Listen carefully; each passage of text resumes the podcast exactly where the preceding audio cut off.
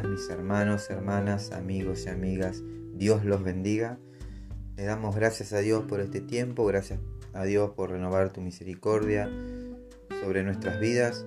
Gracias papá por este tiempo, gracias por esta mañana, por esta nueva oportunidad que nos das de poder compartir juntos este precioso tiempo.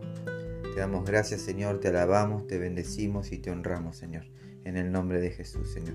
Espíritu Santo, te pedimos que te quedes con nosotros, que nos hagas compañía, que nos estés ministrando con esta pequeña reflexión y que te estés entronando en nuestras vidas, en nuestros corazones. Amén. Hoy pensaba en lo mucho que nos cuesta construir una vida de santidad, ¿no? Hacer las cosas bien nos lleva tiempo, es un proceso que no termina nunca. Fíjense que la palabra de Dios dice que al que cree estar firme, mire que no caiga. Y por algo el Señor lo advierte. El camino hacia la santidad es largo y por momentos se hace bastante tedioso. Es una lucha constante. Cada día debemos edificar y fortalecer nuestra relación con Dios. Cada día debemos buscar a Dios, buscar su voluntad. Cada día debemos levantarnos pensando en amar a quien no nos ama. Cada día debemos levantarnos pensando en que este día es el día preciso para amar a nuestros enemigos.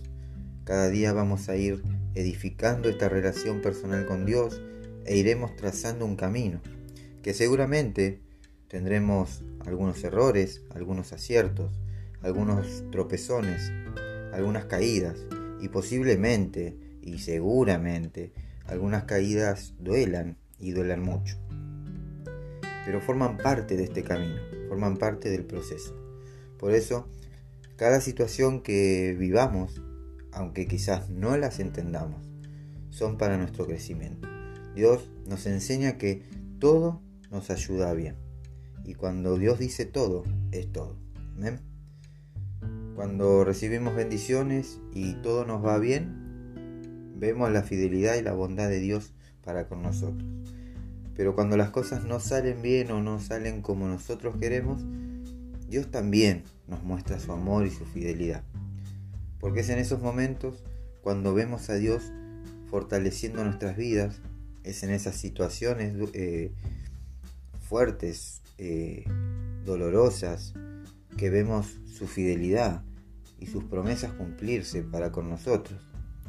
Promesas tales como las que nos dice el libro de Isaías capítulo 41 versículo 10. Así que no temas porque yo estoy contigo. No te angusties porque yo soy tu Dios. Te fortaleceré y te ayudaré. Te sostendré con mi diestra victoriosa. Amén.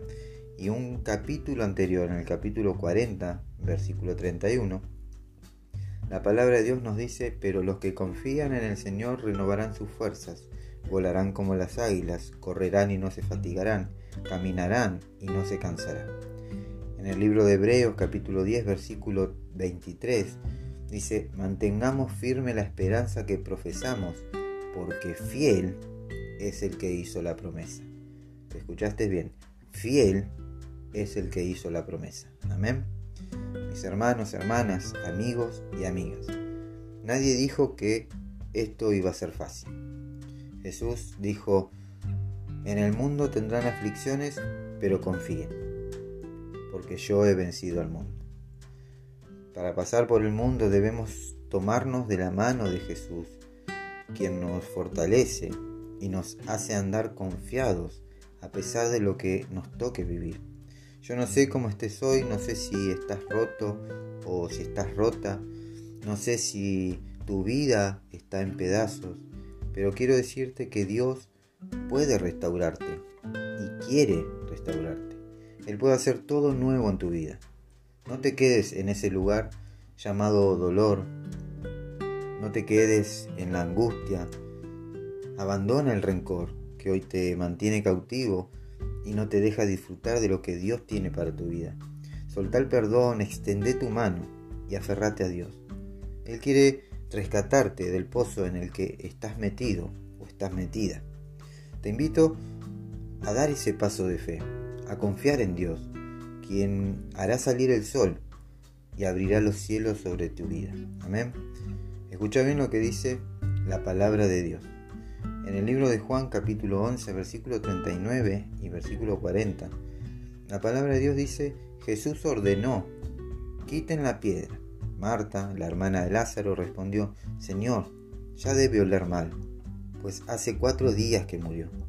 Jesús le respondió, Marta, ¿no te dije que si crees verás la gloria de Dios? Mis hermanos, hermanas, amigos y amigas, sea lo que sea que hoy estés atravesando, sea lo que sea que hoy estés viviendo, confía, cree y seguí creyendo, porque si crees verás la gloria de Dios. Amén. Mis hermanos, hermanas, amigos y amigas, que tengan un hermoso y bendecido día.